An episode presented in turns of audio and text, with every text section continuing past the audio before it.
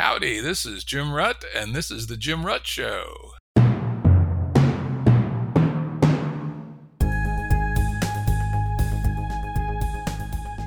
Listeners have asked us to provide pointers to some of the resources we talk about on the show. We now have links to books and articles referenced in recent podcasts that are available on our website. We also offer full transcripts. Go to jimruttshow.com. That's jimruttshow.com. Today's guest is the futurist Max Borders. Max is the founder and executive director of Social Evolution, a nonprofit organization dedicated to liberating humanity through innovation. Max is also the co founder of the Future Frontiers event, and he's a former editor at the Foundation for Economic Education. Howdy. Thank you so much for having me, Jim.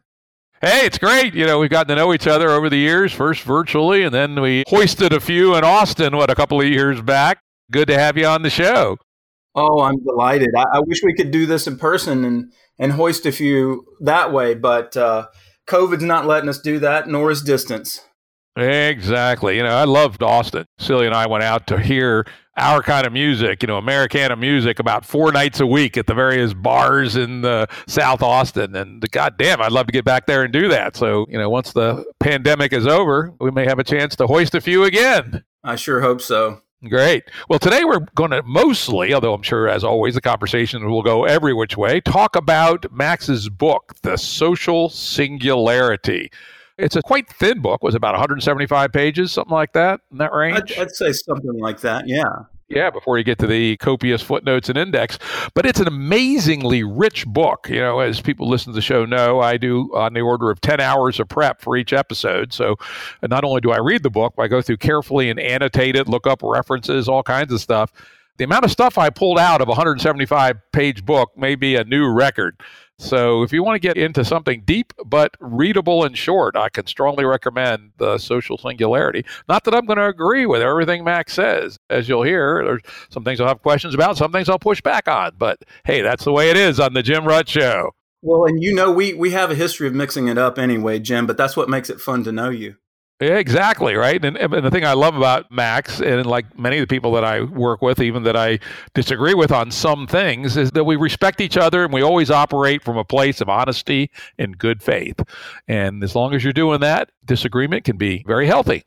Amen. I, I wish I wish the world these days would take a leaf from that book, honestly, because discourse is dying, at least in this country the mind virus known as woke, which we'll talk about a few times through here, is really clamping down on the way things ought to be. I mean, the idea of the Enlightenment and universal liberal humanitarianism just going out the window. It's disturbing as fuck, frankly. But anyway, let's get down to it and we'll talk about that as we go. First, you call yourself a futurist, and I think that's cool. You know, if I would do my life over again, I might be a futurist. You know, I remember reading the Foundation trilogy when I was about 10 years old, and one of the central characters, who it doesn't really come on stage as I recall, was Hari Seldon, the psycho historian, right, who had his formulas for predicting the future. And of course, that's not really what futurists do. You actually had a pretty cool quote, which I'm going to pull up here, which is We have always tried to know tomorrow. In our attempts, we end up shaping it which is interesting. Could talk a little bit about how you view the role of the futurist?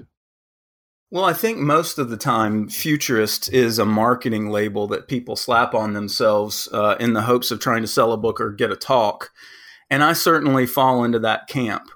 but but in, if you were to look at it in terms of uh, other circles of a Venn diagram, that participation in the creation of the future is really an aspect of it that I think is is quite important you know, there's a, a thing called uh, a self fulfilling prophecy, and self fulfilling prophecies, you know, have that has a good connotation and bad connotation depending on the content of whatever it is that is the prophecy. I like to think of myself as an optimist, even though I'm becoming increasingly pessimist with things I see around me in the world, and we we're going to talk about that as as you say. But I try to remain optimistic for a couple of reasons, and you'll really, I hope, see that or found it in the book, Jim. But this notion of a, an optimistic, self fulfilling prophecy, I basically get to surf on trend lines and find the ones that are favorable to human flourishing, point those out, and write about them in what I hope is pretty prose. And that is, you know, the extent of my futurism. I believe in the power of belief. And what we're seeing right now in terms of, as you uh, as you suggested earlier, you know, the woke sensibility is perhaps a negative example of that. But what this book tries to lay out is a more liberal cosmopolitan sensibility for possibilities in the future. Yeah, well, very well said. Essentially, I think you said that as you create, you're pointing possible ways for people to think about what the alternatives may actually be. And you go pretty far out in this book, which I like. You know, I often point out to people how influential something as prosaic as Star Trek was, a mainstream commercial TV thing from the 60s. It's amazing the amount of ideas that came out of Star Trek, which actually pulled people forward towards the future.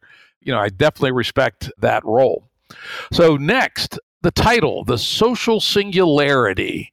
What are you trying to convey with that title?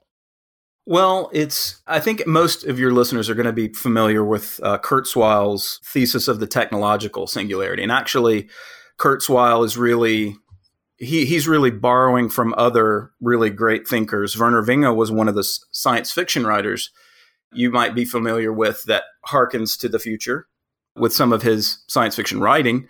And then, if prior to that, an old computer scientist whose name escapes me really laid out some of the idea that in some at some future point the machines will essentially wake up. Yeah, good was his name. Good, thank you. Yes, and this sort of trajectory of thinking parallels the development of of computer science, really, and of ideas in in sci-fi. When you start to see this pattern, it becomes really meaningful in the sense of predicting the future. And of course, folks are probably familiar with Kurzweil's variation of it, which is to extrapolate from Moore's law. You get a doubling of computing power every roughly 18 months.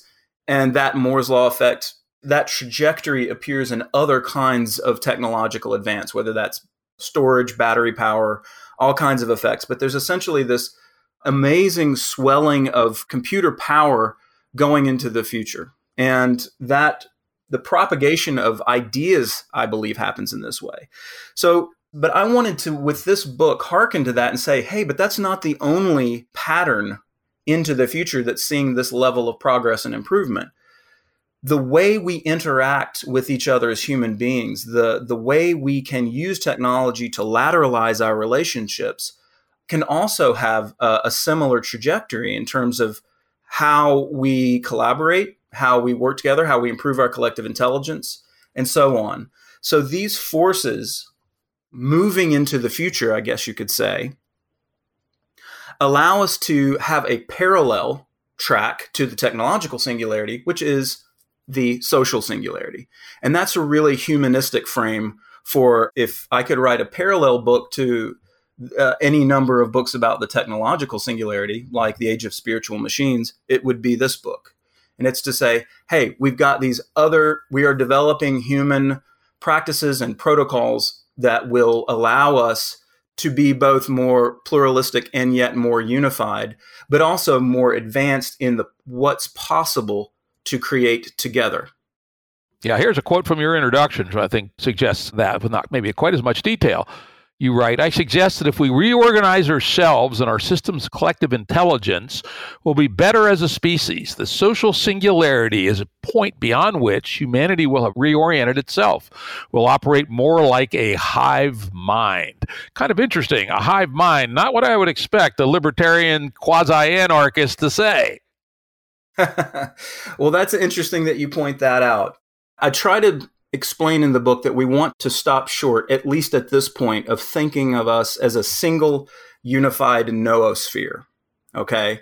Some kind of woo woo concept of uh, a super brain. Not quite going there. What I'm trying to hearken to there is the idea of programmable incentives and the possibility of coordination that is possible in, let's take the example of starlings and murmuration, okay? Or of small fish, I guess they would be anchovies, swirling to avoid the big tuna that come up under the sea. This synchrony of movements that you see in some species that allow them to defend themselves, that allow them to organize their efforts, requires a certain kind of simple protocol. And these have been, you know, since the 70s and 80s, this kind of synchronous behavior has been programmed with fairly simple algorithms that give rise to this highly complex state of affairs. And you know all about this, Jim, given your involvement with uh, co- uh, complexity science. So the idea that we can have protocols that organize uh, collective or collaborative behaviors is really the essence of what I'm trying to pull out of that. But that's not to say that every single decision or every single phenomenon needs to be unified in some weird collectivist Borg brain, but rather we can have different programmable incentives in different communities of practice that allow us to coordinate and collaborate at scale. But these may compete with each other. These may um, be towards different ends. Uh, we say telos, which is you know the Greek for end. So our goals may be different from one to the next, but the possibility of collaboration at scale is is becoming a, a phenomenon that's getting closer and closer.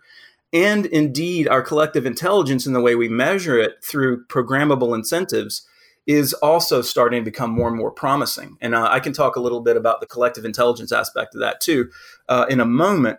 But just think about the way market prices coordinate behaviors from people in different times and places and uh, even disparate cultures around the world. It's really staggering the kinds of flow systems that are possible based on the simple price system. It doesn't include all the information, but it includes a lot. It's really information wrapped in incentives. And prices function to really at, are at the center of a global ecosystem of flows of value. Those can be interrupted, of course, those can be changed, but the market is itself a species of collective intelligence. So the the liberal anarchist in me is happy with that notion, but the idea of a hive brain is also in there that we can collaborate at scale towards ends that we happen to share as a human community. Yeah, very good. I mean, I would kick it up maybe one level of abstraction, which is that for sure collaboration is one of the two or three human superpowers. You know, we collaborate better and in more detail and in more ways than any other species. And to do collaboration is pretty much a commonplace of information theory and complexity theory. There's got to be some way information flows. So I call them signaling systems. And so I think what you're talking about is a specific point of view on how do we upgrade our capability for collaboration using a set of signaling systems, which you describe. And I would, you know, again say the abstraction is a little higher level. Incentives is one form of signaling system, but there may be other signaling systems. It may not have to be incentives, right? I mean, one could imagine in kind of a nightmare dystopia that the signaling system was literally right into your brain, made you do things, right? That actually might work quite well for collaboration, but I'd hate to know who's in control that motherfucker, right? My kid is aware of, uh, you know, certain kinds of incentives. A lot of them are the, the the term incentives can be financial, but it can also be, you know, psychic rewards of certain kinds my kid is a is a gamer, a gamer kid. He's a he's kind of an addict, and uh, I'll admit that on the show. And I don't know what I'm going to do about his his proper education, but at least he's good at all the games. Now, this kid understands incentive systems in terms of psychic rewards. He he understand, you know, he's actually tried to tell me, "Dad, you need more." If, as I've been trying to develop certain kinds of technologies, for for uh, collective intelligence. He's like, Dad, you need more badges. You need more, you know, gamification elements. You need more things that allow you to to be perceived as higher in the pecking order, like leaderboards. These are all things that have been done, but my my kid understands this intuitively because he's 13. There are also things that's like, how do we know that we're helping someone? How do we become more empathic?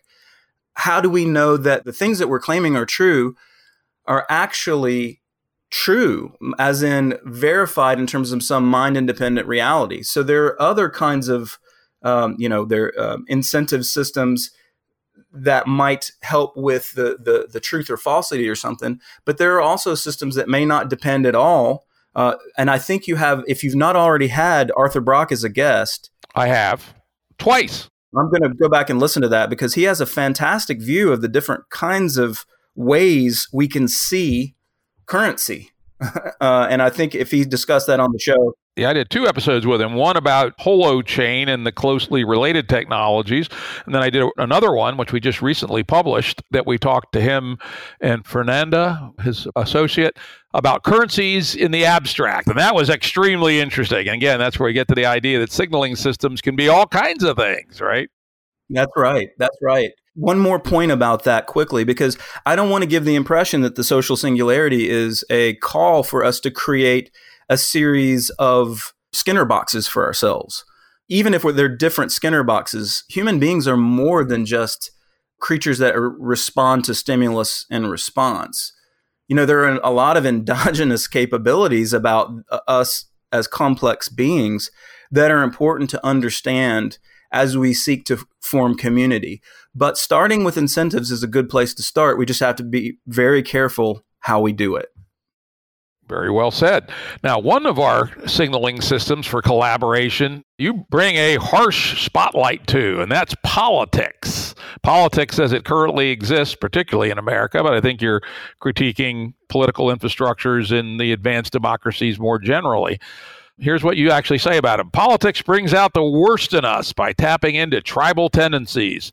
Sure, trading barbs is better than trading bullets. We all know really nice people who participate in stinging and acrimonious exchanges online.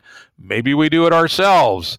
And you further comment that particularly the American political system and some of the others around the world tend to collapse individual ways of relating to the world into a single dimension, which ends up with two teams, Team Red and Team Blue.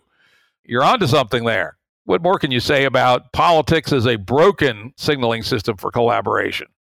Well, and there's a there's a lot of dimensions to how it's broken. Uh, there's a there's just there's so many reasons why our contemporary political system is just utterly bankrupt in my view, and I can't stress this enough. I, I use this metaphor at the beginning of the book about uh, the you know waking up one day, picking up your device, and finding finding only two apps: the red app and the blue app.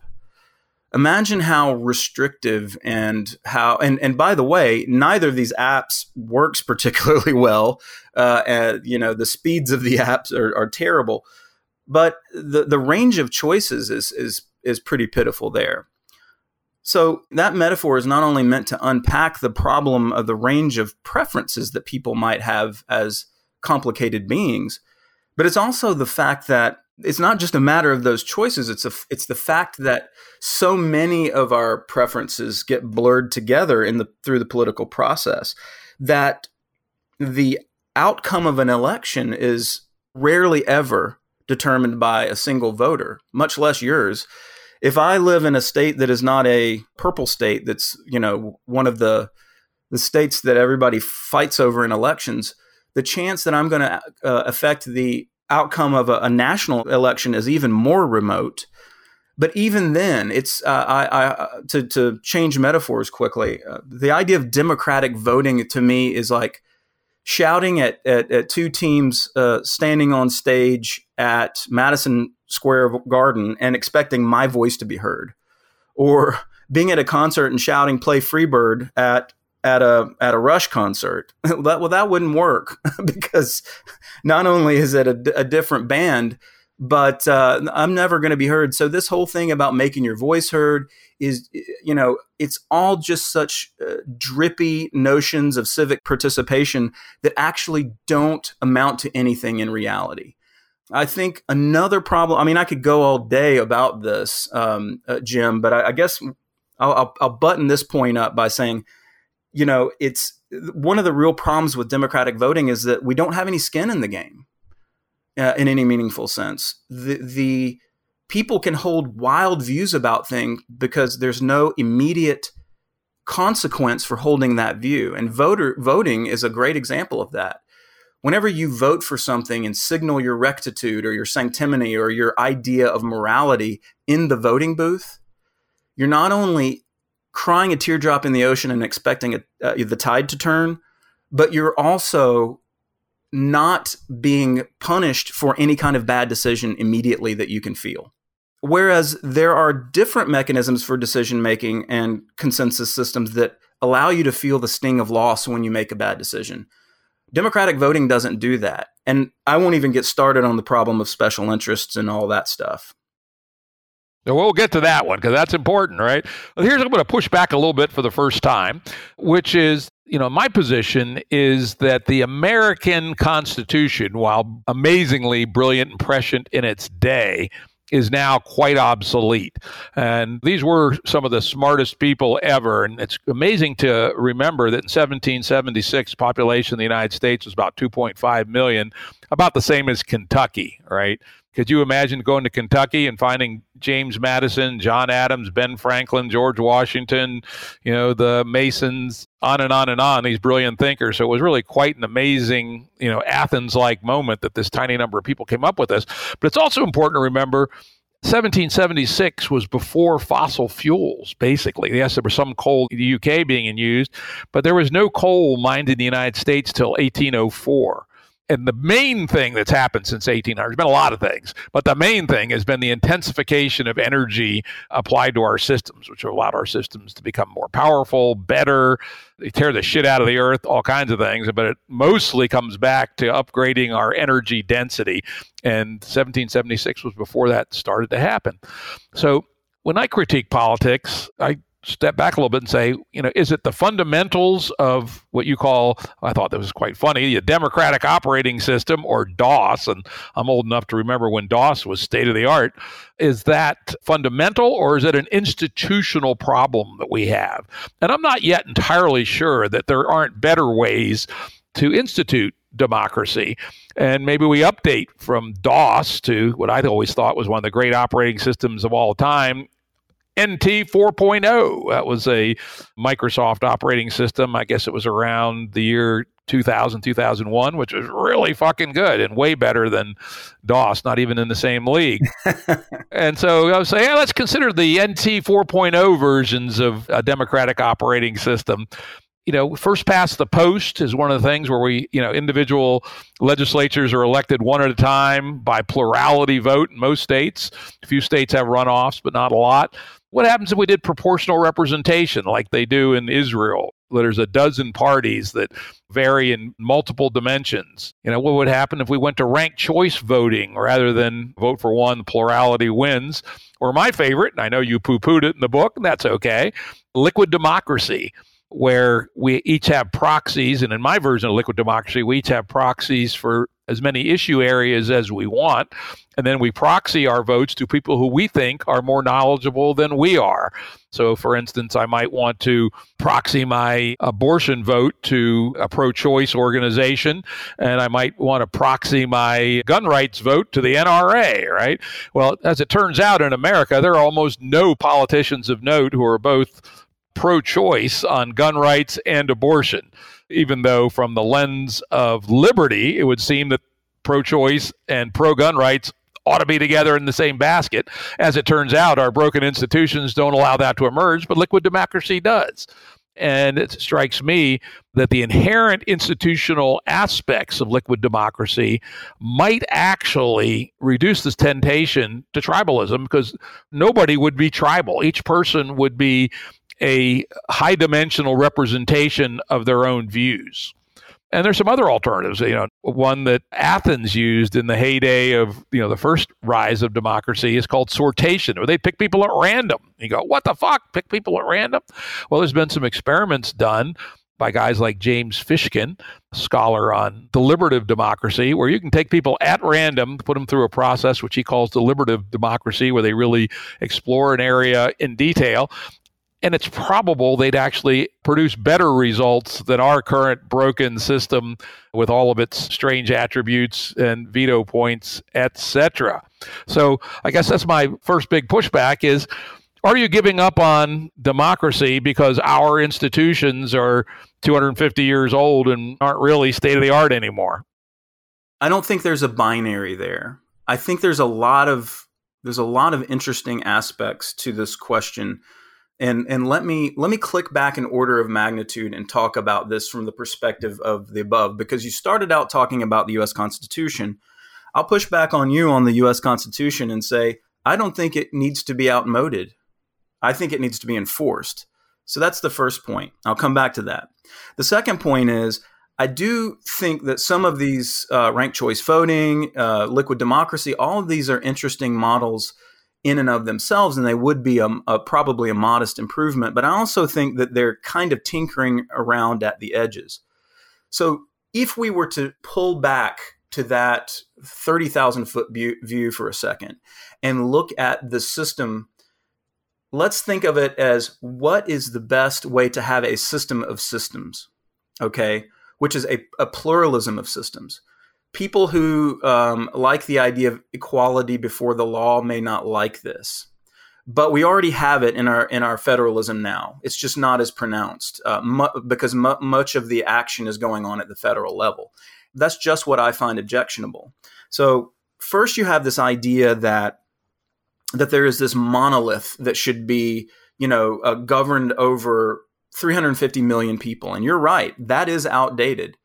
But the Constitution has provisions in it that are simply not enforced the jurisprudence around, for example, the Ninth and Tenth Amendment is just horrible. There is there there's no uncertain terms about the kind of experimentation we could have in some sort of principle of, of subsidiarity that is given to us in the Ninth and Tenth Amendment. Now we could have a constitutional amendment that made a provision for subsidiarity, but we really wouldn't need it. We have we get most of what we need out of that federalism from the Ninth and Tenth Amendment, and it's as if somebody just took a giant eraser and took it out of the Bill of Rights. 90% of what the federal, and I sound like an old conservative here, and I, I'm sorry, I'm just going to do that. But from a systems theory perspective, having this monolithic system and most of what the federal government does is unconstitutional, not be able to be pushed down to the level or devolved to the level of the states means that we lack tremendous potential for experimentation. And that experimentation could include stuff like different different kinds of voting and different kinds of uh, d- you know consensus mechanisms, decision making uh, of of all sorts. You know, there there are consensus mechanisms that are coming out of the the digital ledger community uh, that were started at in uh, by intellectuals, and they're now being tried. Um, a couple of them are both at George Mason, in fact, that are really interesting consensus mechanisms. One is by Robin Hanson. His idea of futarchy, I think it's limited, but I think it has some some things to recommend it. And one of the things that Hanson points out, and people like Philip Tetlock point out, is that when you have this proxy voting by experts, or you have this, you know, which is just giving giving you democratic tyranny of expertise, Philip Tetlock says, look, experts half the time don't know what the hell they're talking about. They're just full of a lot of bluster. You know, Tetlock's whole metaphor of the fox and the hedgehog really does show you the, the problem of expertise, especially in America. We have this tendency to rely, to outsource our sense of responsibility and cognition to experts because, well, they're experts. But even experts get it wrong a whole lot of the time. And so proxy voting and things like that that allow us to sort of remove the responsibility for our own cognition or our own our own civic engagement i think is problematic. And that's simply because most complex problems are too hard for any single expert or group of experts to solve anyway. That's not all problems but many problems. And so the way i like to think about governance is let's try to let's let's let a thousand flowers bloom let's let's try different experiments in governance, and then we can start to see what works better and what doesn't. Just thinking about Switzerland, the way Switzerland is designed in the canton system is, I believe, superior to the United States government, but we actually have that enshrined in the Constitution. So, whatever ways you want to make decisions at the local level, where people have a, a greater sense of what's going on, a, closeness to the action, if you will, those kinds of decision making mechanisms would certainly be more appropriate for lo- local elections and and also uh, local referenda. But uh, at the scale of widespread society, I'm I'm not so sure. So just to, to to button this point up, I think the way I what I'd like to see is much more experimentation, and you can start by not having sort of a jurisdictional monolith at the federal level. Yeah. And all the writing I've done on liquid democracy, I pointed out that while I believe the ideas are interesting, and if people are interested in a good place to start, check out my essay on mediums called An Introduction to Liquid Democracy, and it points to some of the other documents I've written on it, is that it does need to be tested because it's a classic deep theory and it might be wrong, right? And so let's test it at the level of cities or counties before we try it at the level of states and countries.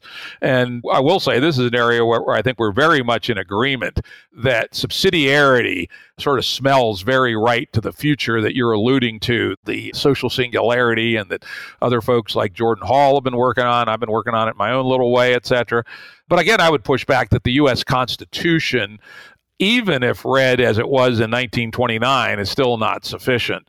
And we have all kinds of strange structural elements in there that are having to do with disputes about slavery and everything else. No, I agree with that. I mean, it is amendable, but the the, the way the amendment process designed is designed is is is problematic. And yet, it has protected us from a lot of illiberal action on the part of uh, various legislatures over the years. So I, I'm with you to a degree, you probably think it's completely outmoded and scrapped. And by the way, Jim, I have a, a, new book I'm working on right now, and I discuss this very thing in part two, where I say, hey, if we can keep the Constitution, this is what we need to do to fix it. And if we can't, then I have all sorts of crazy ideas that are more like what you'll read in the social singularity. Cool. We should have you on when that thing is out. It'd be fun. Oh gosh, I'd I'd be delighted because I obviously I want to sell a copy or two. Yeah, and I try to normally do these interviews right when a book is coming out or has just come out. In fact, one of my favorite interviews will be out in a couple of weeks when James Lindsay's new book, Cynical Theories, comes out this thing is fucking great. I'm recommending everybody who wants to see the roots of wokeism and why it is a broken system of thought that's much closer to Marxist Leninism and Nazism than it is to universal liberalism. Really needs to read Jim Lindsay's book. I highly recommend it. Absolutely. I I I could not help but but uh, cheer on and second that emotion. Um, and I just read an article of his the other day uh, something to the effect of, and maybe this can go in the show notes, something to the effect of why a wokist won't engage with discourse in you or won't have a conversation with you or argue with you, something like that. Yep. Yeah, the reason is it's like medieval Catholicism.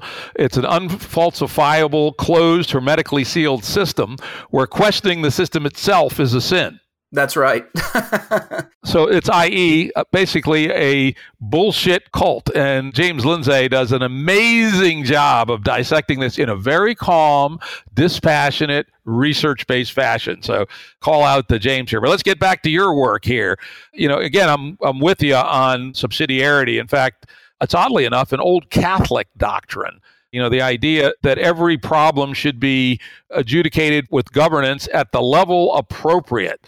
And of course, in the past, where we didn't have these cool network tools, you know, we ended up something like the U.S. Constitution with, you know, the federal government and the states, and then we have counties and cities. But at least in the U.S., they are creatures of the state here in Virginia, for instance, we have the very annoying thing called the Dillon Rule, which quite explicitly says that counties and cities have no rights whatsoever except those explicitly delegated to them by the state.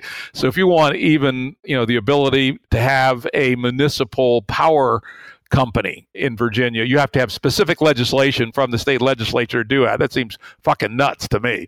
And so a fractal system where there can be multiple layers as appropriate you know, even county and city are pretty arbitrary geographic, and we'll get to some of your very cool ideas about geography being perhaps obsolete. When we think about watersheds, you know, they're kind of orthogonal to, or at least operate at a different dimension than cities and counties. Airsheds, to what degree do we want to have food self sufficiency in a region? You know, there's so many different scales at which social signaling could and should happen to provide high quality collaboration that a more general theory of fractal self organization using some form of social signaling. I like liquid democracy, but there could be others. Maybe closer to both of our spirits of true subsidiarity rather than this, you know, two level model that we inherited from 1789. Absolutely. I, I just want to uh, extend a big high five on that one. Um, I, I love it we argue a lot and it's fun, but when we have uh, moments of agreement, I just want to relish them for a moment. You know, there's um, this idea of, of, of a fractal notion of of governance is really important. You know, if you if you've ever clicked down in an old Mandelbrot fractal, you can you can just sort of open another universe of, of possibility and see see complete novelty when you do that. And I think that metaphor really extends to to life on planet Earth, uh, literally and figuratively, to to the you know social life of human beings, but as well as to the to the ecosystems and the way these these two apparently disparate systems interrelate. But I, I wanted I want to take a moment to to talk about uh, something interesting. There's this there's this article that that uh, the Game B community, and I'm sure your listeners are now familiar with the Game B community, but one of the sort of seminal articles for the Game B community came from a guy named Scott Alexander, who's a brilliant fellow. Uh, I really love I love his writing. I think it's a, a man, uh, and uh, so does everybody else. Really, it's it's just it's phenomenal work. And he recently had to shut down his blog because he was worried he was going to get uh, canceled or trashed in his personal life. So he wanted to remain pseudonymous. In any case, Scott Alexander had this this article called "Meditations on Moloch," which is one of his a piece that went viral and is, you know, really uh, has an important important lessons about how we can protect the environment or guard against certain kinds of uh, what some listeners might call existential threats that are a result of perverse human incentives. And and usually these have to do with the way property rights are assigned. And that goes back to the old, you know, uh, tragedy of the commons. And of course, Alexander's aware of the tragedy of the commons. You know, when there when there are no private property rights, everybody has a race to exploit some re- resource. And of course, you know, commons problems can infect political allocation as well. You just have to know the right politician to be able to exploit the commons, but it still happens. So the the first Nobel Prize winner in economics who was a woman, her name is Elinor Ostrom, had this great research on the management of the commons. And I would encourage folks to look at some of the historical or and anthropological things that Elinor Ostrom was able to uncover about commons management and solutions to these sort of problems of Moloch, and then go back to you know this general understanding of subsidiarity and seeing the sort of fractal development bottom up fractal development of system localized systems of commons management. And i think we'll see a lot more promise than some of our game b community has with respect to these these problems.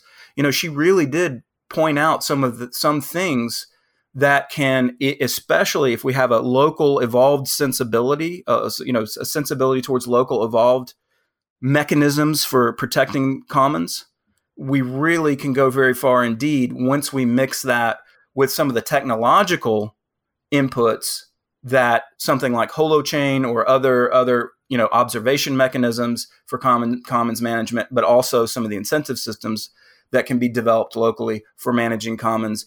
There are a lot of really great solutions here, and I don't think we need to worry so much about the god Moloch.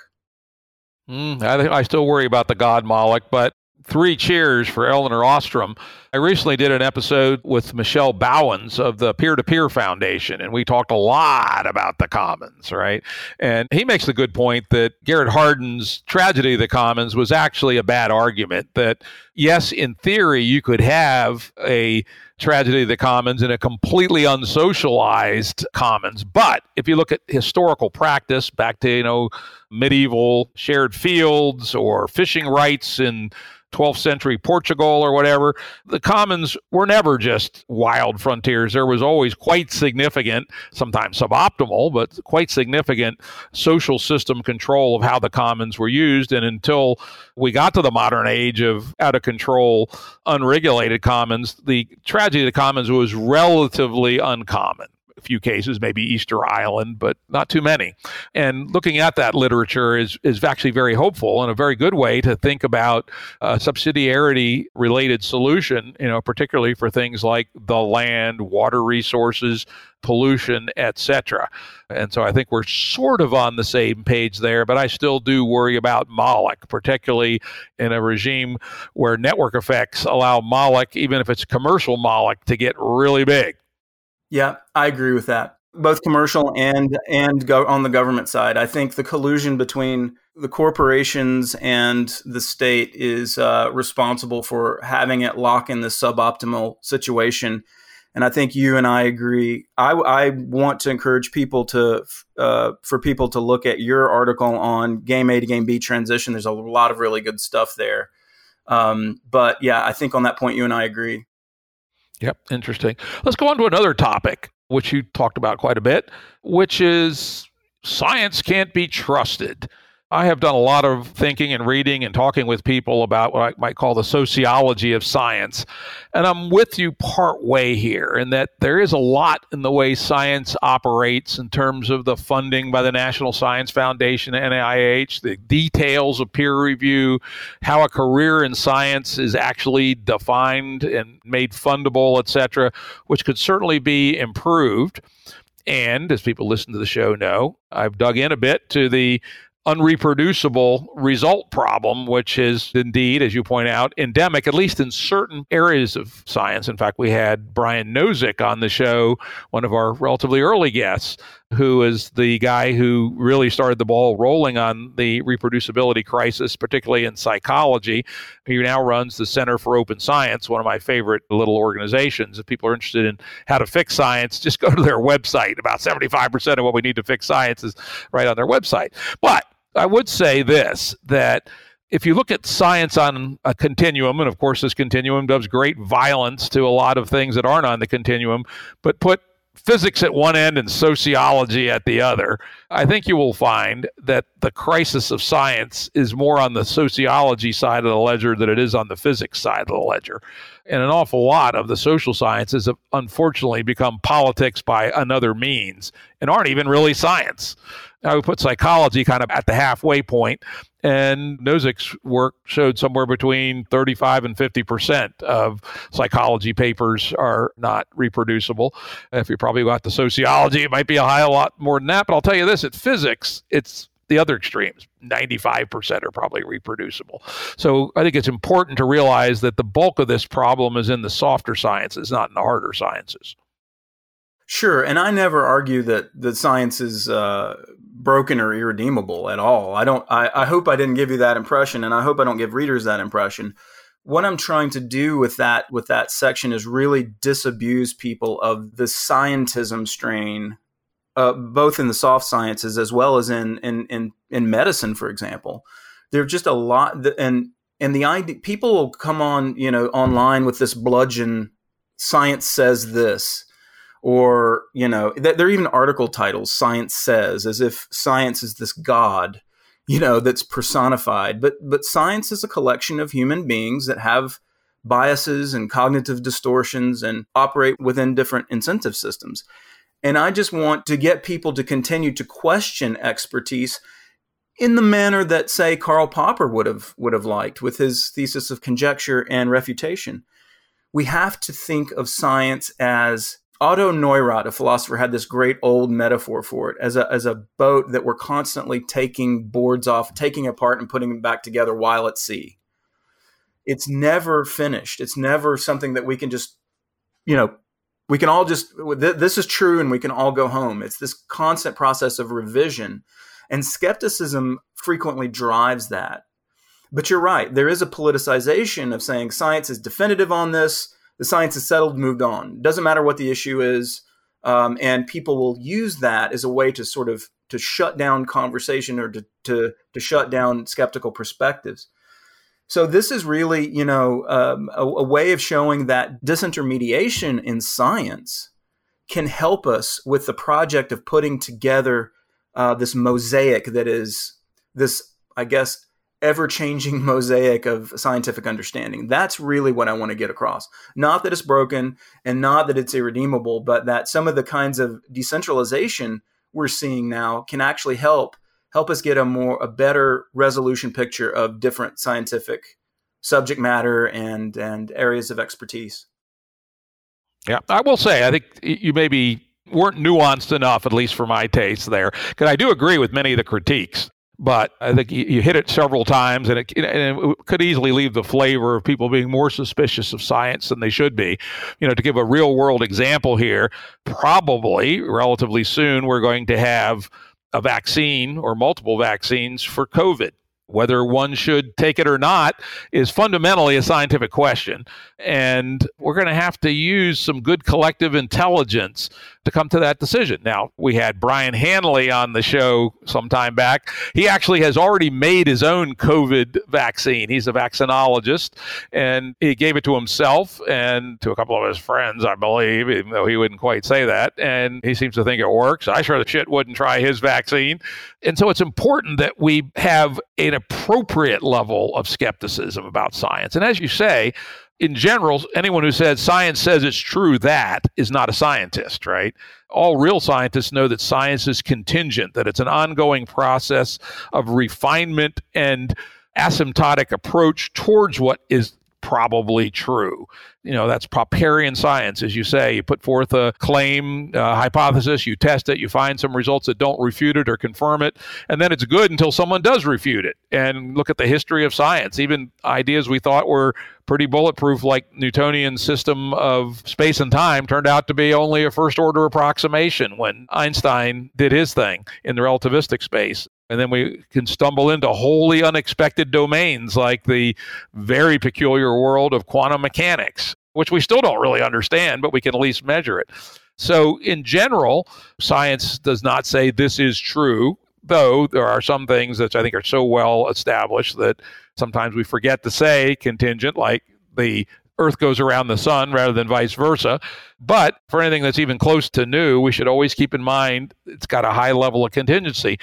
But that said, when it comes to whether I should try the COVID 19 vaccine that comes out in February, I'm going to carefully review the science. I'm going to look for signs of intersubjective agreement amongst groups of scientists that seems well founded. And I'm not going to pay too much attention to fucking cranks on Facebook. Exactly. I, I couldn't agree more. And in fact, um, I've been horrified by some of the anti-vaxxer stuff that's been going on. Like I literally had, uh, you know, this this happens. Uh, you know, I I've tried to discipline myself not to interact on social media anymore with people who seem just beyond help, but people who are really trying to tell me that you know that medical science didn't eliminate smallpox, and it's like.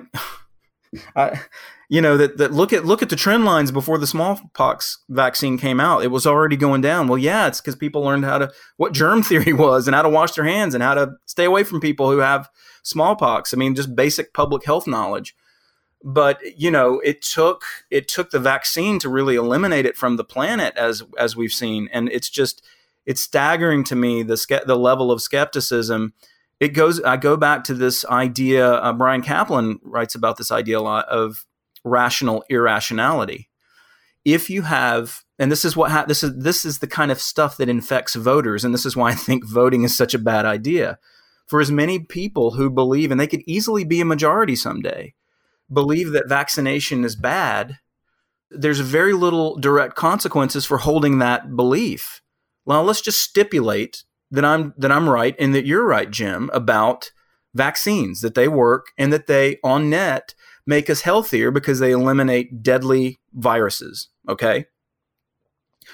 The fact that someone has this false belief of anti vaxxer is they're essentially, if even if they don't vaccinate, they essentially free ride on people who do and nothing happens to them. So they come under this idea their kids don't get smallpox, their kids don't get measles much unless you're in California, in which case you know, you finally had to eat that because there was a measles outbreak from all the anti vaxxers out there. But at the end of the day, it's like, look, guys, you know, this problem of not having direct skin in the game for the consequences of really dumb ideas is endemic to the democratic process. And in fact, it is endemic to the people who are making decisions on our behalf. Uh, they don't have any direct consequences for making stupid decisions in Washington either. So I, I, I want to bring that that full circle while agreeing with you that I'm going to take a good hard look at the intersubjective agreement around vaccines for COVID 19 because I sure as hell don't want it and I don't want my kid to have it. Exactly, right? So oh, this is actually a good test case, right? Because uh, in our current world in particular, and is something we may get to if we have time, for the first time ever, essentially unmediated person to person communication on a worldwide basis seems to be breaking our sense making at a pretty high rate. I mean, you know, anti vaxxers, flat earthers, the election of an idiot like fucking Trump, right? How the hell could that happen, right? Something seriously has gone wrong in our sense making. And vaccine policy is probably an interesting test case for some of your ideas, skin in the game. What would be a max borders beyond the singularity way to make a decision about whether the government should be investing billions, which it is, and I think it's a good thing, on fast tracking vaccines and may even mandate vaccines, at least for certain things like access to public schools, access to airplanes, access to government buildings. What is a mechanism for making a decision like that that could have skin in the game or at least could have better sense making attributes than our current system? That's a complex question. So I want to try to disentangle it a little bit. Um, I may, and I want to make sure I understand the question. One thing I'm hearing is what is a what is a uh, a social singular singularitarian way of deriving some sort of consensus mechanism for a large group of people? Yeah, let's break it down. The first question is how do we get consensus to invest billions of dollars on fast tracking the vaccines? Or even should we, right? I mean, yeah, I suppose in theory, every county could fund its own vaccine program. That doesn't seem too smart. It seems that the vaccines is a nation state level scale, takes billions of dollars, and global. So, how do we get to a consensus that we should invest billions to fast track the vaccines right now in the post singularity world?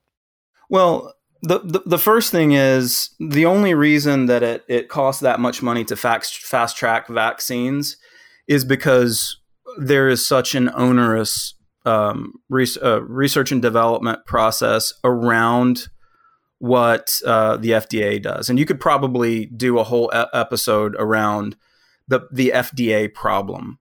That is, you know, the the fact that that we have this dual mandate on the part of the FDA of safety and efficacy. Um, that the, that this both that these both are in question and that, that you have stage multiple stage trials, it takes 10 to 15 years to get a compound to market normally. And so that's one problem. The other problem is that you have this, uh, you know, IP IP squatting on compounds. Anyway, there's all kinds of uh, you know public choice issues, which is you know rent seeking issues, interest seeking, I guess you could say if you're not familiar with that terminology, around medical compounds that come to the market. In my view, there would be, there are a lot there will be a lot cheaper, more effective mechanism market mechanisms for determining whether something works and whether it is safe than we currently have the regime we currently have. I think a great in great measure a lot of the costs of, of the things we enjoy, the good things we enjoy from pharma, are a result of that the regulatory apparatus. Okay, so that's one thing. So if we were to streamline that process I don't think it would cost as much money to get to to vaccines. Um, I also don't think we would have a loss in safety. But uh, since that that is a currently a monopoly, then we have to raise money to fast track it, right? So the regulation begets more regulation begets more subsidy. In that case, in the alternative universe that that would I would like to see you would have a situation where much of that is dismantled and you'd have a you'd have a different perhaps more market-based mechanism for this. And then you would be able to tokenize compounds. What is tokenization anyway? If P- anybody ever heard of a digital ledger knows that there or you're able to find uh, investment mechanisms. And we're we're you know we're in the trough of disillusionment right now for blockchain and associated cryptocurrencies but, you know, we went through the trough of disillusionment with the internet in the year 2000, 2001. So everybody's familiar with that.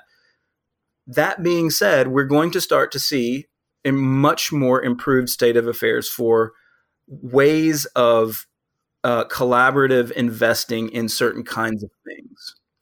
Now, let's say that okay, Max is not going to get his wild, crazy, you know, wild, wild west social singularity way of supporting something like this through some kind of tokenization effort, which would give people uh, a bunch of different individuals an investment stake in some compound or some vaccine or a trip to Mars for that matter. You could tokenize a trip to Mars rather than ha- taking our tax dollars and giving it to Elon Musk uh, without our permission. Um, I think these tokenization efforts are tremendous in in the way they could work. But but let's just say that okay, I, I don't want to be so doctrinaire in my my sort of market anarchism.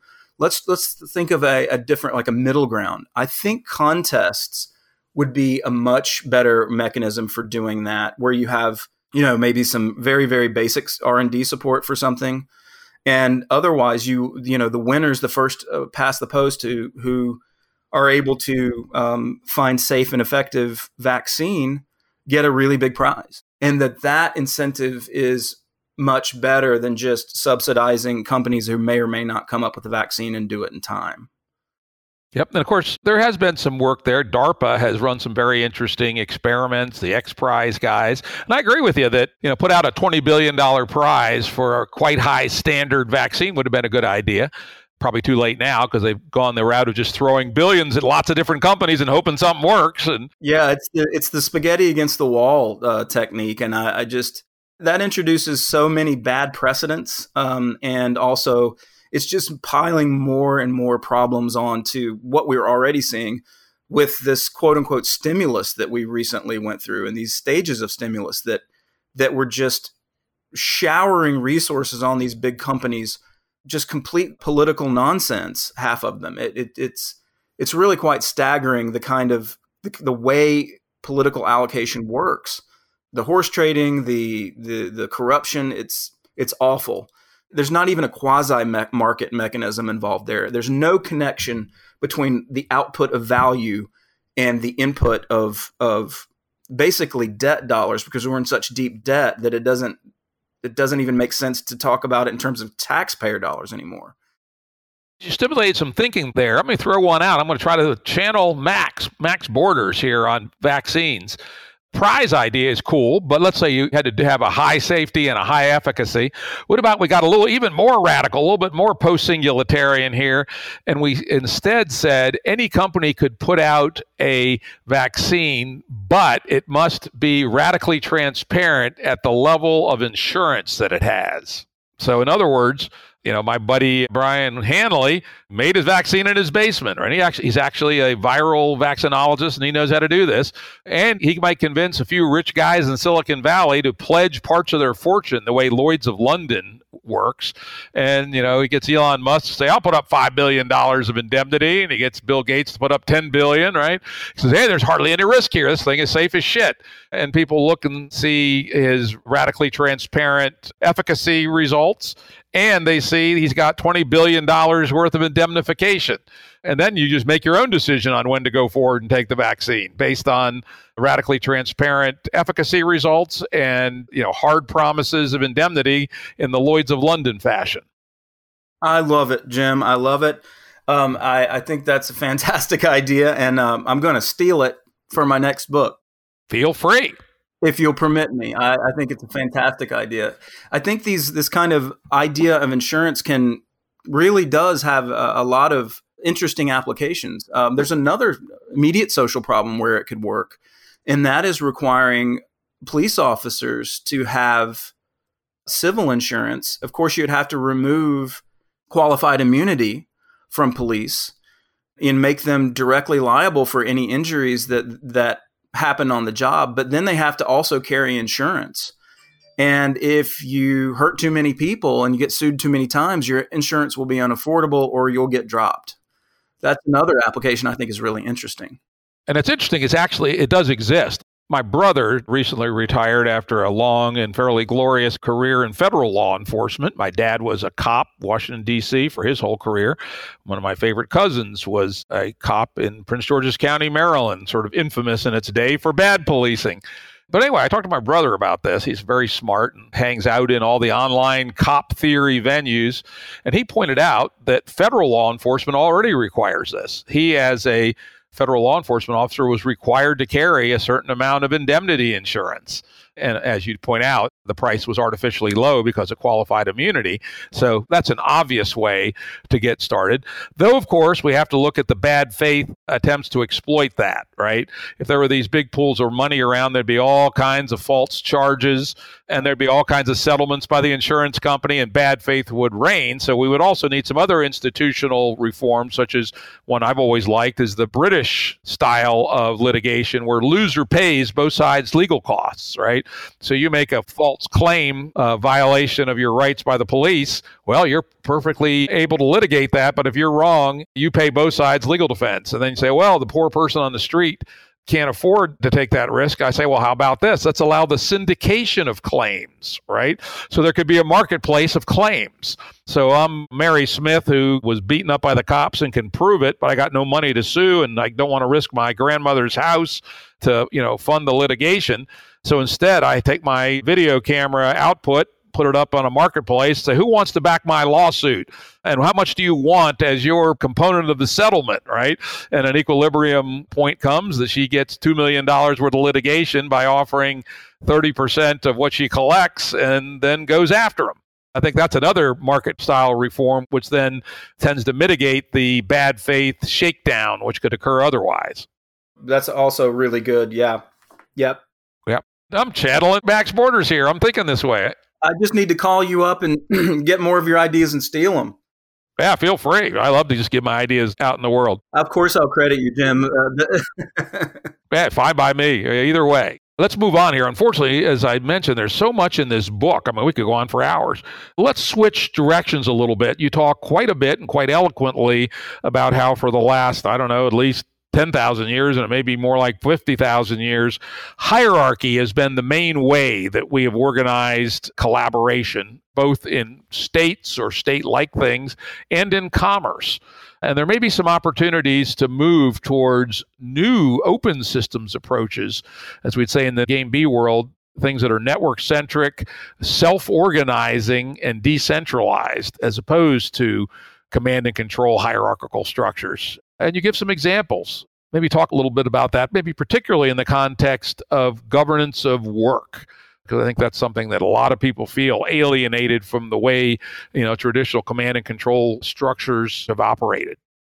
Yeah, and I want to um, I want to another show notes kind of uh, note here for your listeners. I want to encourage everybody to, if you aren't already familiar with the work of Brian Robertson or Tom Thomison, both of them have done really interesting things, respectively, when it comes to transitioning out of hierarchy in terms of the way the firm is organized. Brian uh, has certainly brought this kind of reform. And by the way, I also uh, I work with a man who is um, out in California named Chris Rufer, who he runs a tomato empire, and his his entire it looks like two thousand employees, like I think five tomato processing plants and just a, just a fleet of trucks that take tomatoes to these processing plants. So if you ever eat spaghetti or anything, you can find Chris uh, Chris Rufer's products. Um, he's a mentor of mine. He's a brilliant man, and his whole organization is completely non-hierarchical. Or you might think of it as as being the shallowest of hierarchies, which is to say, Chris and the rest. But because Chris owns the the organization and there's a certain amount of heft that comes with that. But in any case, Chris has an organization that is completely self managed, which is to say, there is no management hierarchy at all. This is kind of a foreign concept to most of us, uh, unless you're familiar with a holacracy. And Brian Robertson is uh, the one who came up with the idea of holacracy. And it is really a, an internal social operating system that allows firms to self govern and self organize without managers, bosses, and the like. And really the this transformation of the rules and protocols within organization is allowing people to live their work days in a much more participatory way with a sense of ownership and agency and efficacy that people who are handed tasks and told what to do within traditional firms are not. I actually think um, systems like holacracy might actually be able to scale to the level of society. I don't know that to be the case. And just like Jim with your liquid democracy, I would want to see some test cases of uh, you know scale beyond beyond a, a, company to something bigger, to some bigger you know part of a jurisdiction. But holacracy allows us systems within systems, governance, localized governance of holonic systems that nevertheless are bound together under a single, I guess you'd call it telos or mission. So the mission is the boss in these organizations. And I'm, I've, I find these, these really interesting and really promising, both for the fact that when you work in a holacratic organization, you feel less put upon by people who are basically type A assholes. I mean, you know, there is that dynamic when you go to work sometimes but it also revol- resolves it puts tensions in the workplace front and center to be resolved and adjudicated on a on a daily basis rather than passing the buck or or or, or ha- relying on managers to settle conflicts and make decisions on your behalf. So that that's one really promising piece of it. The other i think goes to what you call corporate gigantism okay or gigantism and that is um, this is Tom Thomison's piece. He's developed. Uh, you can find Encode E N C O D E dot org is a an organization that helps companies set up in a way where they use the old LLC model to develop companies that are not your traditional corporate hierarchies. The traditional corporate hierarchy is baked into the tax code. What Encode does, and Tom Tom's team does, is they essentially adapt what we have in LLCs to function more like cooperatives. Okay. But there is di- more dynamism with respect to remuneration and also dynamic shares of the corporation that track more closely to value input and more closely to how the rest of the team perceives you. So it's not a, co- cooperative in the classic sense of like a Michel Bauwens, although that's probably also true. Michelle does great work in in this space, but there tends to be this default to democracy with with cooperatives that just that's kind of shitty and it doesn't really work, and it tends to you know lapse into kind of corporate socialism of one form or the other. Whereas these dynamic systems of both internal governance like hol- holacracy and the way that the company is formed allow people to become dynamic shareholders as they continue to work and create value so that there's no boss who has like 20% of the you know tw- you know uh, 55% of the company and do do whatever they want and run roughshod over everybody and become rich beyond their you know anyone's wildest dreams and instead, what you have is a multiple participatory arrangement where people can grow rich together. That means you're never going to have a Jeff Bezos, but you're also going to have a much, much bigger middle class if these kind of dynamically operated and designed organizations were to be propagated, I guess you could say. So that's a whole lot. It, it goes it goes quite deep. Uh, but for now, I'd say holacracy and uh, the encode model of the the development of the corporation. If those two things could predominate, we would we would solve a lot of social problems, starting with corporate assholes.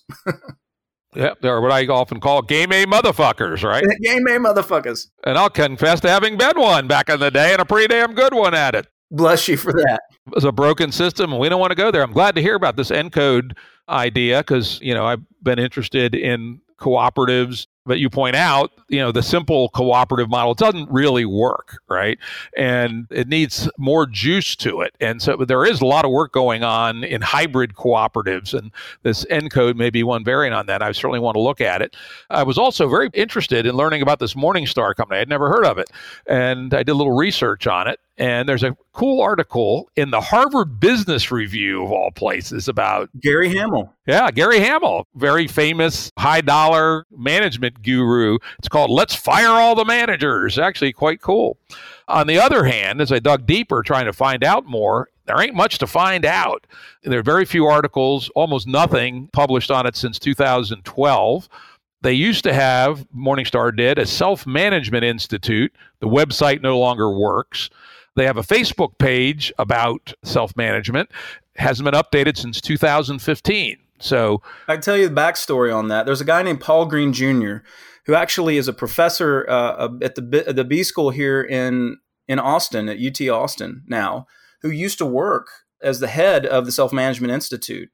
And when he went off to get his PhD in um, management, he left Morning Star and uh, they didn't really reconstitute it after that point.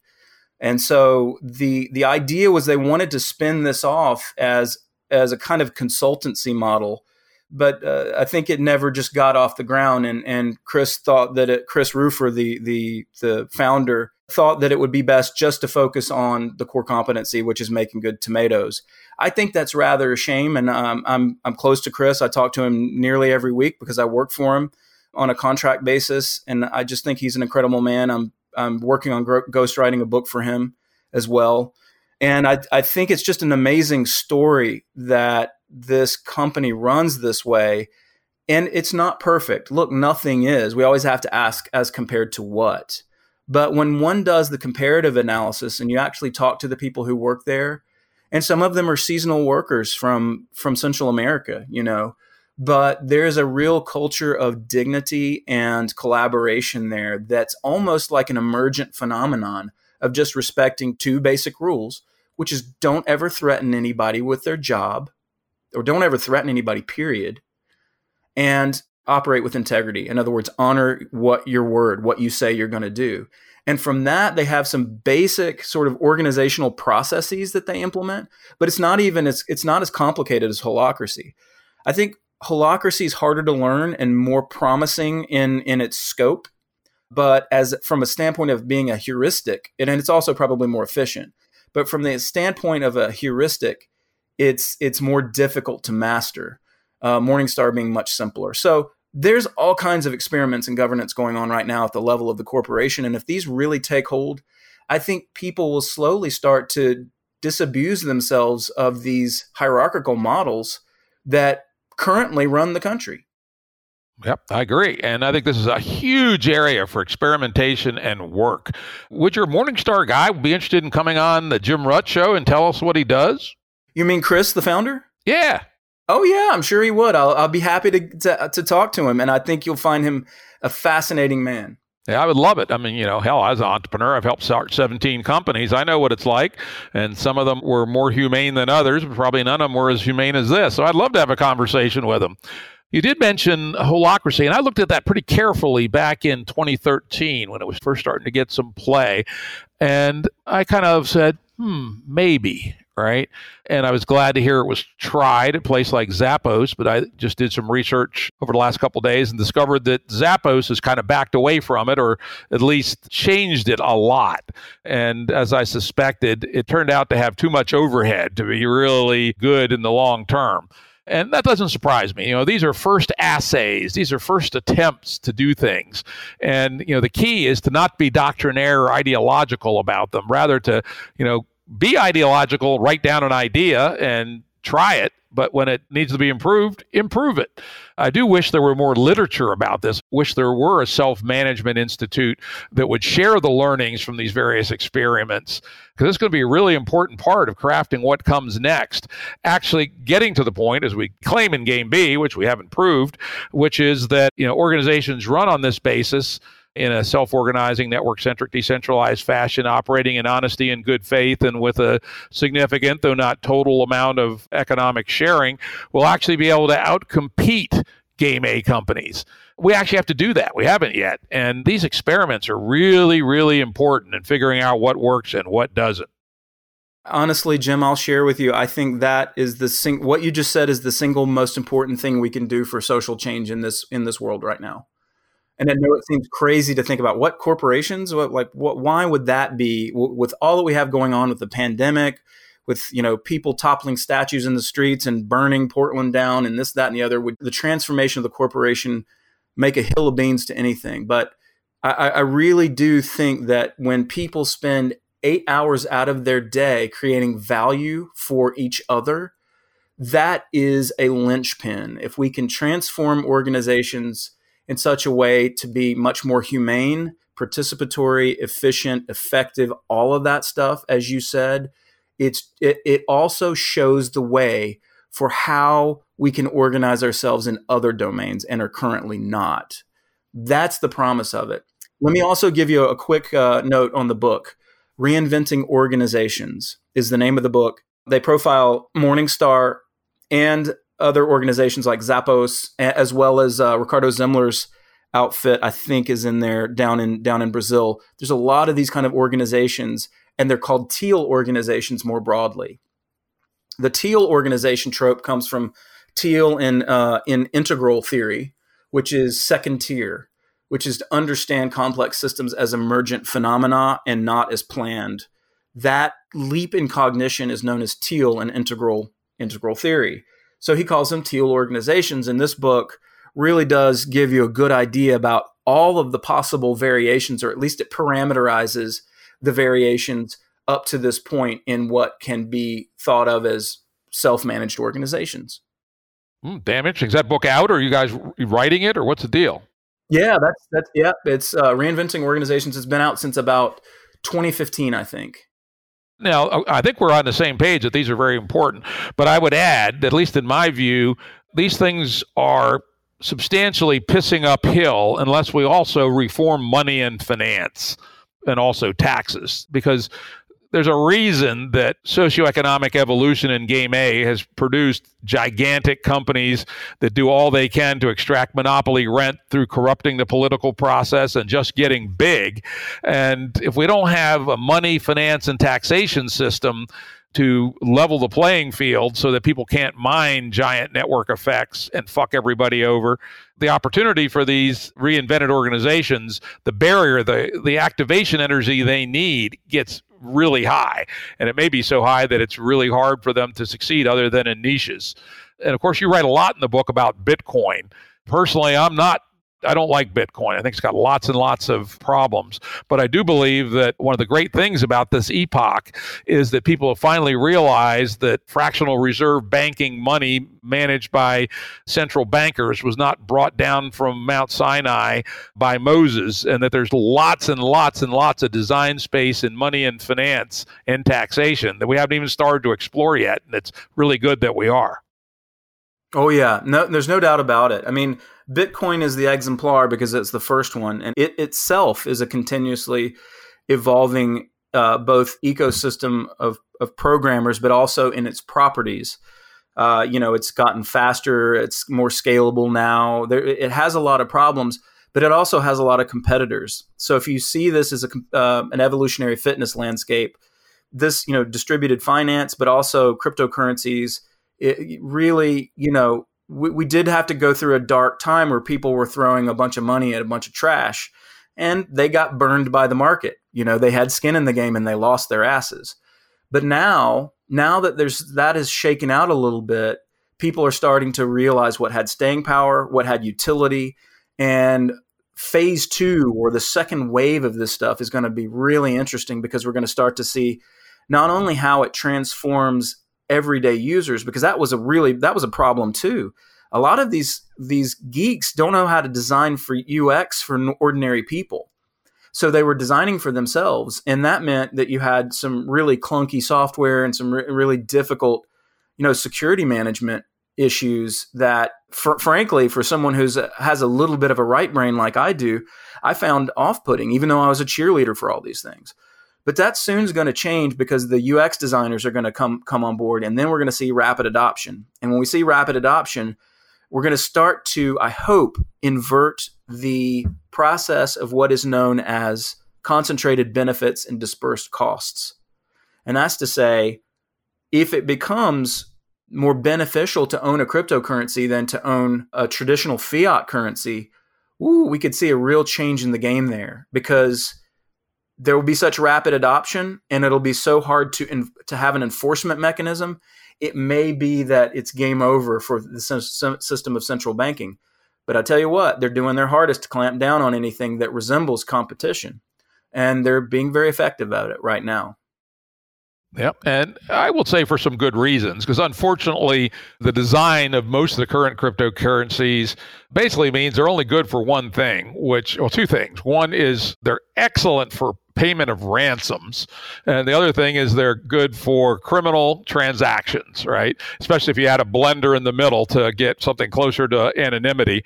And they're not really good for much anything else they take too long to settle. The transaction costs are too high. The currencies are unstable. You know, I could go a long list of things that are wrong with most of the current currencies. But as you say, people are learning and are evolving, and their second, and there's third, and fourth generation currencies, and hopefully some of them will learn the lessons from the first generation. Though I do believe, as a matter of principle, that the whole family of truly trustless, allegedly trustless currencies is a big mistake.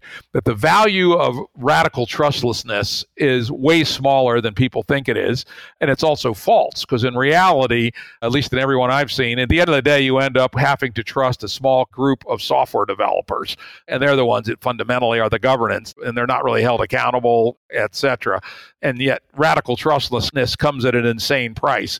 The last time I did the numbers, which was around 2015, the cost of proof of work in Bitcoin amounted to about 7% of the market cap of Bitcoin per year, which is insane. You know, even our fractional reserve currency system, which is grossly inefficient, central banker mediated fractional reserve currency system has overheads on the order of 2% per year. And so Bitcoin's, you know, three and a half times less effective and is actually much less usable in a whole bunch of ways. So there's a lot of room to improve, but I do believe that this area should be explored. Absolutely. And and getting these cryptocurrencies to to do these complicated problems of solving cryptographic puzzles and things like that in order to to be trustless you know these are there's all kinds of different competing notions to how to achieve the same level of security at a lower price. And it's just it's incredible the rate at which these these attempts are being made. So you know disintermediation uh, happens at different le- levels of the stack too by the way. Not just at the level of the coders and what they create but it's also when you create a network of people that yeah we might have to rely for a while on a group of uh, bitcoin coders but at the level of human interaction, that right there is better than certain other kinds of transactions. So, relativizing our sense of these different properties and how they'll improve into the future following another Moore's Law type phenomenon, you're right. There is a tremendous promise in it. And I think there will be an inflection point beyond which it, the game will be over for fiat currencies. They'll have to either be radically totalitarian in their approach to reining them in or they'll just have to change the way they tax and maintain their monopolies.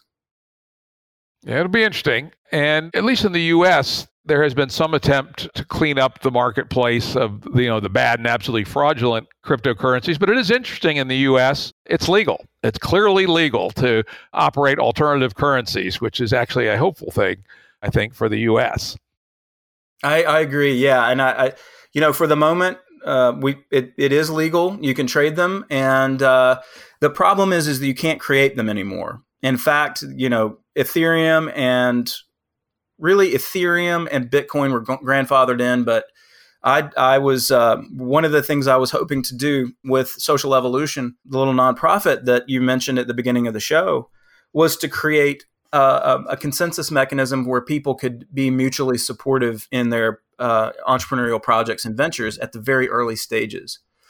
And we tried to come up with a consensus mechanism on on a blockchain, and it seemed like it would be a really interesting, well, not a yeah, a really interesting way of dispersing funds uh, held in common by a group of people with similar aims. It, it, it functions sort of like a mutual aid society, except for entrepreneurs. And this approach, I started talking to some real experts in the space, and they were super excited about the idea. But they said, Max, you're going to have to move to another country to do this. And he listed about six different regulatory agencies that would have precluded our doing this project. So, you know, I've got kids, I've got a family, my parents are still alive. I, I don't want to move to Malta to be able to pull this off or to Zug, Switzerland. You know, that is an incredible barrier. The fact that I'm still in meat space meant that, uh, you know, the this idea of subversive innovation that I preach, you know, very hard, that doesn't mean I haven't been a victim of, of, of the, you know, sort of hierarchical state that is going to look out for its interest and it's going to mute the aspirations of certain kinds of entrepreneurs basically you have to be well funded and you have to be absolutely cocksure of yourself to to want to move countries to continue the revolution. But some people are doing that, and let's hope there's just enough enough to continue doing it, and and people working on this stuff in other countries to pull it off. But I would say I would say the, the the regulatory apparatus of the state is is quite potent and quite powerful right now, and it's it's something that I underestimated in about 2015 for sure. Indeed, indeed. In fact, I had my own little encounter with it back in about 2004, I think it was. I got real excited by Robin Hanson's idea of opinion marketplaces. And I actually put together a proto venture to look into it and hired an international lawyer to figure out, you know, was it legal in the U.S. and if not, where, this and that. And the answer came out the optimal place to do it was the Isle of Man. it's and it still is. That's one of the good ones. This this is really goes to this question of collective intelligence. I think the things in the vein of Hanson's prediction markets, futarchic systems are, you know, they're they're going to have to experiment with them. But Jim, that you know, I wish you could have done that because there's so many interesting things that we can learn about the world, and we can we can really improve our collective intelligence just by making it cost something to be wrong. That certainly helps, as we know. What did they tell you to do? Just that that the Isle of Man was the only way to pull it off, and you were going to run it, right? The Isle of Man I could have put up with, and I wouldn't have run it myself. I would have hired someone to do it. But they also pointed out the very onerous criminal penalties for money laundering should you try to repatriate your winnings back to the U.S. And at that point, I said, fuck that, right? I'm willing to lose my money, but I'm not willing to get thrown in jail for five years for doing something which I believe is good for the world, right? So I just said, fuck all this. I'm not willing to get entangled with money laundering laws, right? It's ridiculous. Like you can go, you can go to the to the New York Stock Exchange and buy shares in the in the future performance of some company, which is gambling but you're not allowed to invest in what your perception of truth assets are. Yeah, it would be a huge, as Robin has pointed out, it would be hugely useful in lots of ways, particularly if the market got big. I mean, it exists today, but it's tiny, not big enough for the signal to have high fidelity. But if there were, I don't know, $10 billion invested in these opinion marketplaces, those signals would be useful to everybody to help them make better decisions. Yeah, that's that's right. Even if you even if you didn't have any skin in the game and you didn't have any money, you could certainly look at the performance of these. I don't know what you want to call them. Bets, wagers, right? Bets or wagers over time to to see uh, how they're holding up. It it it adds a layer to that Popperian model we were talking about earlier. That's that's staggering in its implications. Yep, it is interesting that nobody has ever seen fit to see the importance of this and allow it. Which gets me to probably the most radical idea you have in the book, which the book is full of radical ideas. And that's the idea of getting around problems like this through allowing multiple sovereignties. So, for instance, you know, one could agree to be bound by the U.S. law on things like opinion marketplaces or the ideas you were doing there for startup entrepreneurs with the ability of mutual support, mutual help, etc. Or you could choose to make yourself subject to Estonian law, right, or the Isle of Man. Talk a little bit about this radical idea about how we break out of the box of geography when it comes to at least part of our interactions with the state. Yeah, I think um, you know earlier, Jim, we were talking about about federalism and the idea this the idea there is what is known as polycentric law. But the idea of polycentric law means that it's still this idea that law and the enforcement of law is is coupled in some way to some swath of territory. When we think about the history of sort of conquest and power, it's easy to understand how law has come to be associated with territory. But we are living in an age where technological advance and systems of co-creation and collaboration cross geographies. You're sitting now some I think in on vacation in, in Pennsylvania and I'm here in Texas and we're in a sense collaborating on your show. Texas law applies to me, Pennsylvania law applies to you. And that is a very sort of jurisdiction coupled to territory kind of phenomenon. There's this old uh, there's this old liberal, liberal in the in the in the classical sense, Belgian man named de Puydt, who was writing on the, in about 1860 and he asked the question, why is it that rules should be coupled to territories? And, and in fact, it really doesn't make any sense. He, he said, why don't we think of it as a situation where we could basically go to a registration office, which in those times that's what w- would be necessary, and you would essentially register for your for your rules of governance. Okay, other people would do the same, and then you would use essentially the common law to adjudicate between those different jurisdictional forms, but they wouldn't have much to do with territory. And of course, you have to think about things that are certain kinds of goods or certain kinds of things that have something to do with territory, like your water rights and things like that earlier. But otherwise, most things that we do in this life, especially these days with so much of our lives being online, don't really have anything to do with terra firma. And they have everything to do with the rules of the game. And as you know, I, I, I've tried to emphasize in this conversation and in the book, if experimentation with new rules of the game is going to help hasten this lateralization of human behavior, we're going to need a set of protocols to do so. And we're going to need to experiment with those those protocols. Polyarchy or panarchy allows us to do that. That panarchy is his term uh, for this this phenomenon, which is you can essentially, I could say, okay, I really like the Singaporean healthcare system. So the Singaporean healthcare system allows you to have a large medical uh, savings accounts, and, a, and a, they have a small single payer portion that keeps you from going bankrupt if you have an expensive medical procedure. But basically, everybody pays out of their accounts, and these are interest bearing accounts. So people have these great incentives to watch their spending. Well, I think that's a great idea. Maybe I should be able to adopt that model rather than the American model, which is governed by the the ACA. But here where I'm not, I'm not, you know, just buying into a, a, a certain kind of product. I'm buying a system. I'm participating in a system, and those systems, that cloud governance, can have conflicts with other people, but those can be adjudicated, as we say, with the common law. So there's really interesting ideas of the decoupling of terra firma with rules, and that's that's really probably the most radical idea in the book. And I think that's where we're headed in the social singularity. Very cool. I mean, I, I, agree with you. That was, I mean, I could argue both the pros and cons of this, but it's truly an innovative idea. And as you all have heard from reading this book, this book is full of all kinds of interesting ideas packed into a nice compact package. So yeah, I'd recommend if you're interested in the things we talked about, go out and buy it. The Social Singularity by Max Borders. Thank you very much, Max, for a very interesting conversation. I look forward to tipping a few back with you, Jim. Hey, we got to do it next time we're in Austin or if you get up to Virginia. Hell yes. All right. Production services and audio editing by Jared Janes Consulting. Music by Tom Muller at modernspacemusic.com.